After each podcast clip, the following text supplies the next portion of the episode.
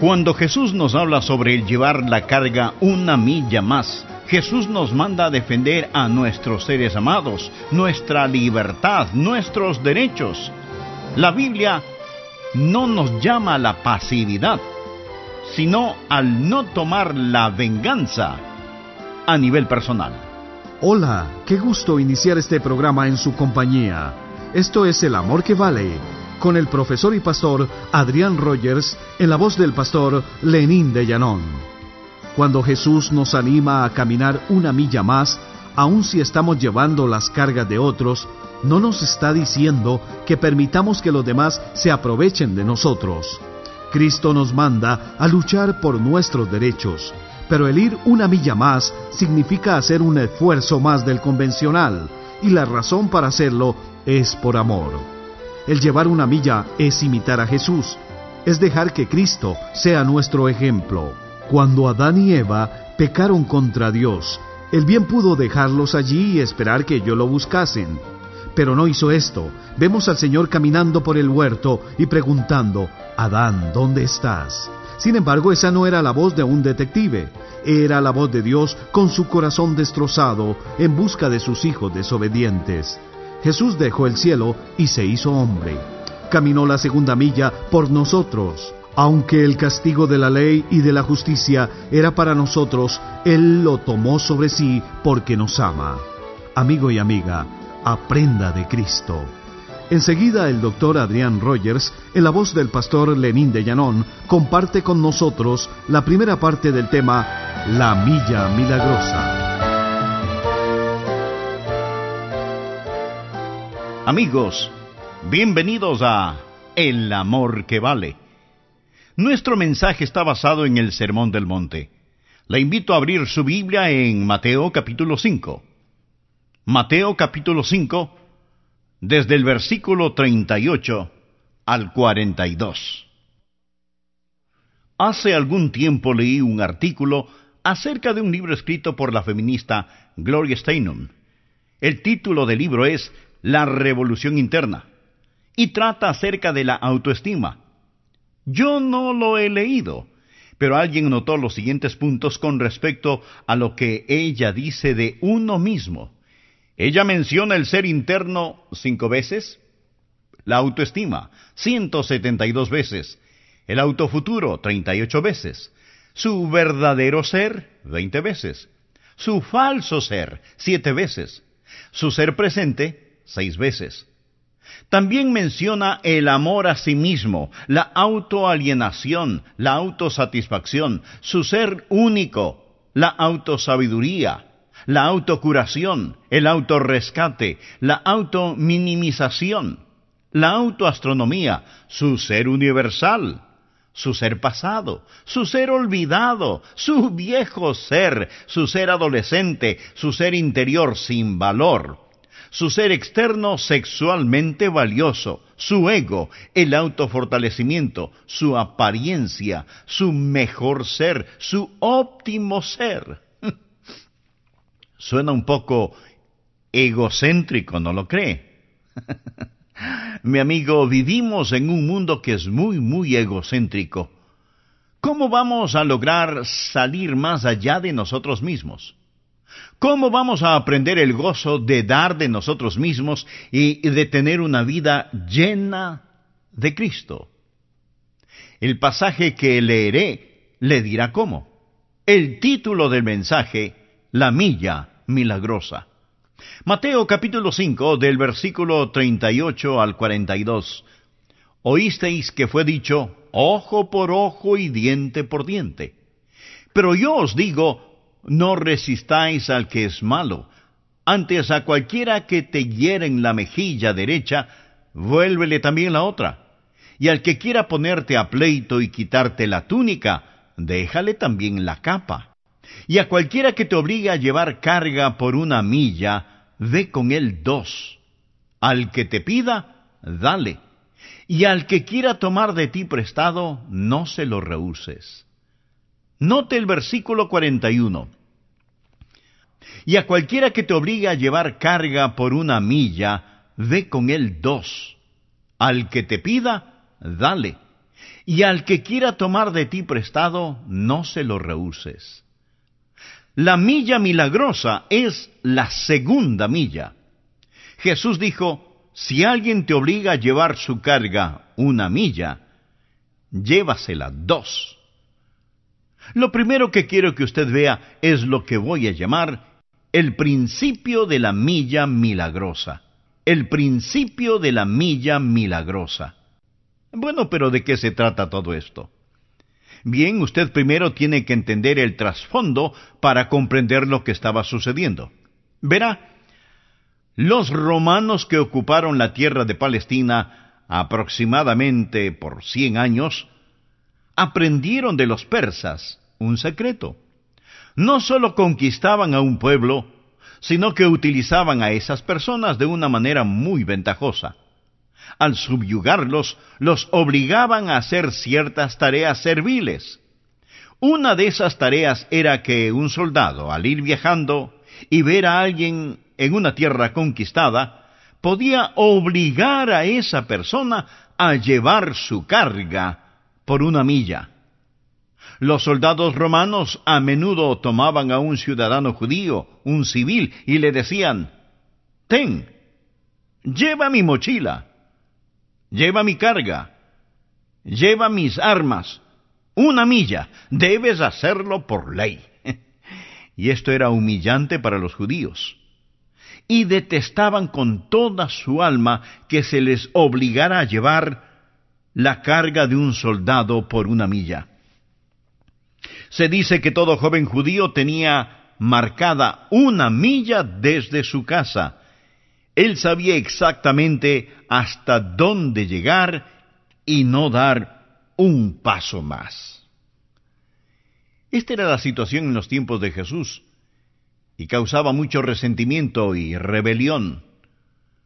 Cuentan los historiadores que los soldados romanos disfrutaban el humillar a los judíos, forzándolos a llevar sus cargas por una milla. Y Jesús al predicar dijo, a cualquiera que te obligue a llevar una carga por una milla, ve con el dos. Cuando escucharon esto, pestañaron asombrados, voltearon sus rostros de inmediato y preguntaron, ¿Estás diciendo que quieres que nosotros no solo vayamos una milla, sino dos millas? Y Jesús les respondió, es exactamente lo que dije. ¿Cuál es el principio de la milla milagrosa? ¿Me está escuchando? El principio acerca del cual Jesucristo está hablando es que usted debe hacer más de lo requerido por ley. Usted debe hacer más de lo requerido por ley. Los fariseos y los escribas a quienes Jesús estaba hablando en el Sermón del Monte, entre otros, tenían mucho cuidado, según ellos, de guardar la ley de Dios al pie de la letra. Por favor, mire el capítulo 5, versículo 20.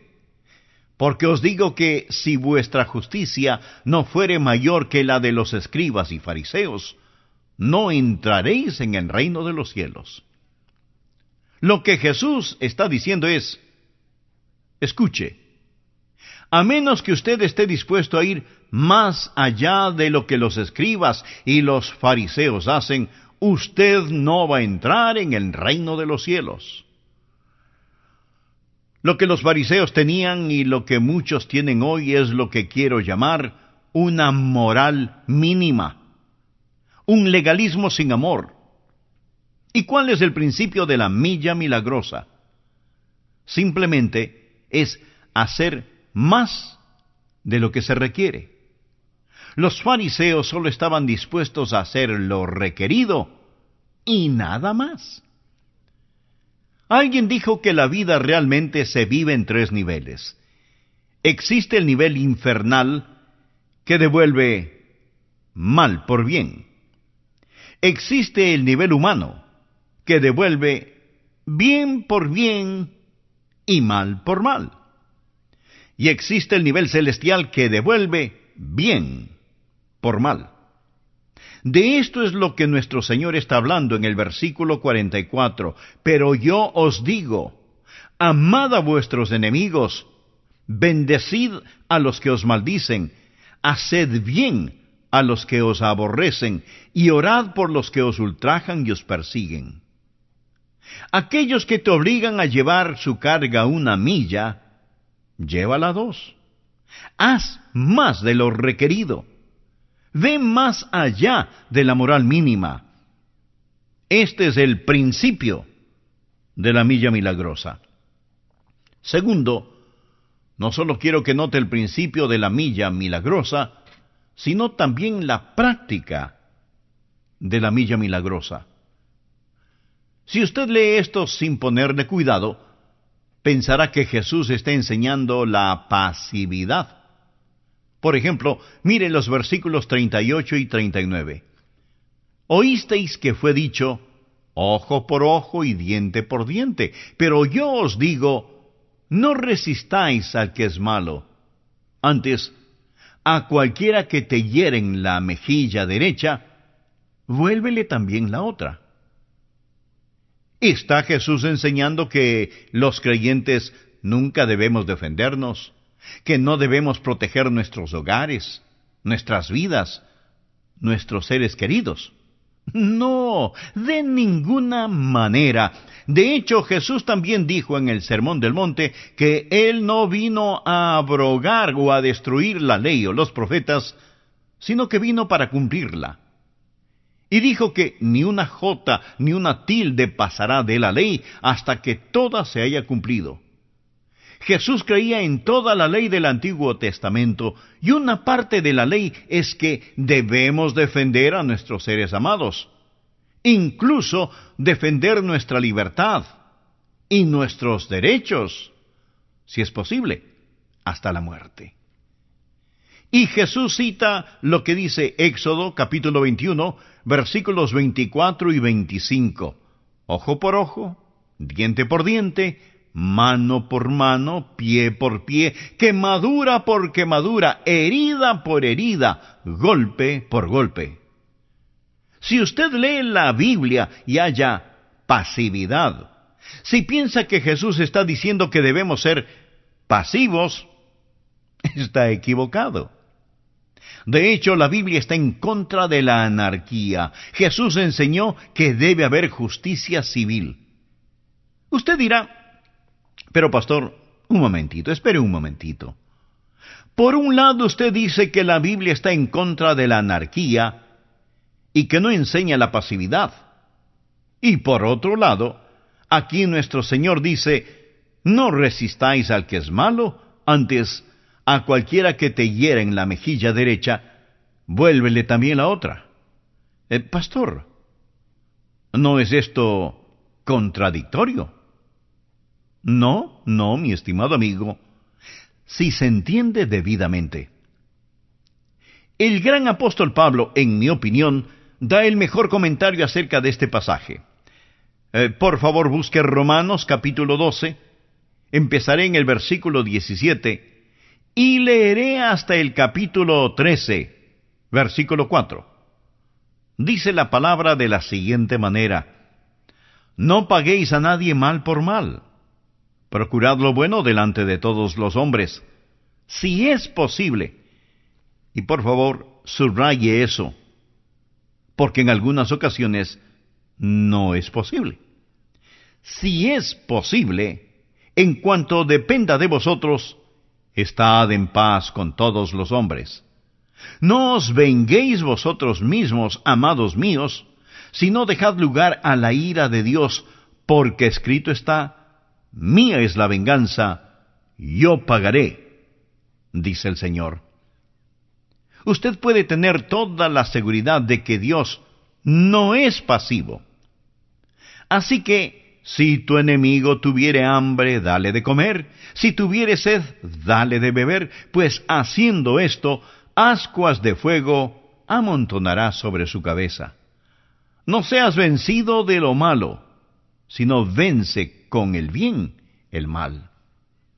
Si leemos hasta aquí diríamos, la Biblia enseña la pasividad. y debemos dejar que el mal nos pisotee y tome control. Pero continúe leyendo. Romanos capítulo 13, versículo 1. Sométase toda persona a las autoridades superiores, porque no hay autoridad sino de parte de Dios, y las que hay, por Dios, han sido establecidas. De modo que quien se opone a la autoridad, a lo establecido por Dios resiste. Y los que resisten acarrean condenación para sí mismos. Porque los magistrados no están para infundir temor al que hace el bien, sino al malo. ¿Quieres, pues, no temer la autoridad? Haz lo bueno y tendrás alabanza de ella, porque es servidor de Dios para tu bien pero si haces lo malo, teme, porque no en vano lleva la espada, pues es servidor de Dios, vengador para castigar al que hace lo malo. El magistrado de Dios lleva una espada que es autoridad y tiene poder para castigar. Lo que dice es que usted no debe tomar venganza personal pero la Biblia no enseña la pasividad. De hecho, la Biblia enseña que se debe frenar el mal. Ahora veamos otro pasaje. Primera de Pedro capítulo 2, versículos 13 y 14. Por causa del Señor, someteos a toda institución humana, es decir, a la ley de los hombres, ya sea al rey como a superior y a los gobernadores Ahora escuche. Como por él enviados para castigo de los malhechores y alabanza de los que hacen bien. Los hombres son malos. Vivimos en una sociedad inicua y la maldad de la naturaleza humana tiene que ser frenada por la ley. Por ello, el solo estar pasivo ante el pecado, el error y la maldad no es justicia, no es compasión, porque no protege al inocente ni frena la maldad. Entonces, ¿de qué está hablando aquí nuestro Señor? Bien, permítame explicarle de este modo. No se puede legislar la moral. No hay ninguna ley sobre la tierra que pueda hacer lo moral, ninguna. Usted no puede legislar la moral. No existe ninguna ley escrita que pueda obligarlo a amarme u obligarme a amarlo. Por consiguiente, debe haber una ley que diga que no me puede matar. Como no se puede legislar lo moral, se legisla contra lo inmoral. Las leyes no están aquí para hacernos buenos. Las leyes están aquí porque somos tan malos que tenemos que ser controlados. Por consiguiente, lo que nuestro Señor quiere decir con no resistáis al que es malo, antes, a cualquiera que te hiere en la mejilla derecha, vuélvele también la otra. No resistáis al que es malo es que usted no debe tomar venganza personal. Usted no debe defender sus tan llamados derechos. Dios tiene formas de tomar venganza y Dios tiene formas para protegernos. Hay ocasiones cuando tenemos que proteger a nuestros seres queridos. Pero de lo que Él está hablando aquí es de la idea que muchas personas tienen acerca de defender sus propios derechos. Por ejemplo, escuche el versículo 39 y quizás le ayudará a entender mejor la milla milagrosa. Mateo capítulo 5, versículo 39, Jesús dice, A cualquiera que te hiere en la mejilla derecha, vuélvele también la otra. Hay dos cosas que usted puede hacer que enfurecerán a un judío. Una es escupirlo en la cara la otra es abofetearlo. ¿Se lo han hecho a usted alguna vez? Es la peor ofensa. Y es lo que le hicieron al Señor Jesucristo. Lo que nuestro Señor está diciendo aquí es que debemos ir la segunda milla, cuando su dignidad es degradada. Anote al margen Mateo capítulo 26, versículo 67. Entonces le escupieron en el rostro y le dieron de puñetazos, y otros le abofeteaban. Al Señor Jesús lo escupieron y lo abofetearon. Jesús no se volvió y los abofeteó a su vez. Jesús simplemente puso la otra mejilla. Lo que nuestro Señor está diciendo es que cuando su dignidad es degradada, cuando alguien lo abofetea o insulta con una vil palabra o cualquier cosa, simplemente ponga la otra mejilla. Vaya la segunda milla. El Señor nos da otra ilustración en el versículo 40, donde leemos, Y al que quiera ponerte a pleito y quitarte la túnica, déjale también la capa. Nuestro Señor no está diciendo aquí que usted no debe proteger su propiedad si alguien está tratando de robarle. Eso no es lo que está diciendo. Aquí tenemos una demanda legal. Usted ha hecho algo malo y alguien lo ha demandado. Ellos tienen una demanda en su contra y usted no tiene con qué pagarles. Por ello, le quitan la camisa. Nuestro Señor dice, sí, y también dales tu capa. Hiciste mal. Entonces no pagues solo lo que es debido. No vayas simplemente una milla no obedezcas simplemente la ley, dales también tu capa. Ve la segunda milla. No hagas lo mínimo. Haz más de lo que se requiere. Y cuando alguien tiene una necesidad y viene a usted y le pide ayuda, lea lo que dice el versículo 42. Al que te pida, dale. Y al que quiera tomar de ti prestado, no se lo rehuses. No pague solo lo que debe.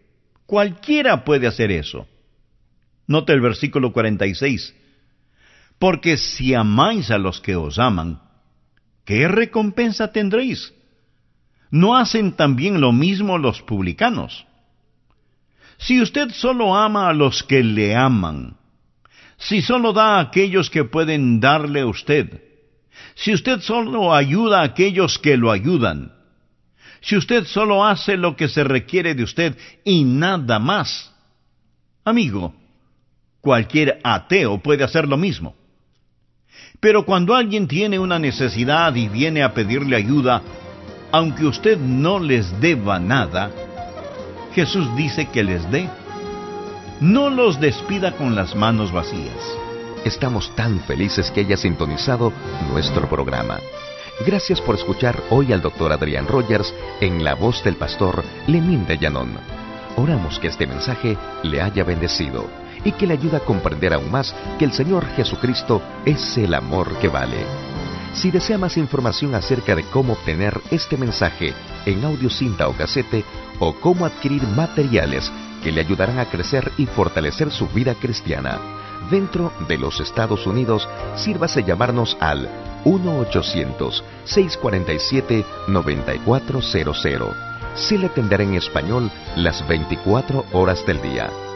Cuando nos llame, no se le olvide solicitar nuestro catálogo gratuito o visite nuestra página de internet www.elamorquevale.org. En esta página usted podrá comprar dichos materiales con su tarjeta de crédito.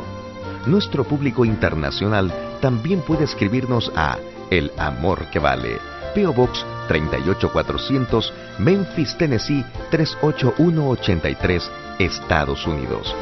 Gracias por estar con nosotros hoy. Soy Milton de los Santos. Acompáñenos en nuestro próximo programa, donde juntos nuevamente estudiaremos la palabra de Dios para descubrir más acerca de su amor eterno, el amor que vale.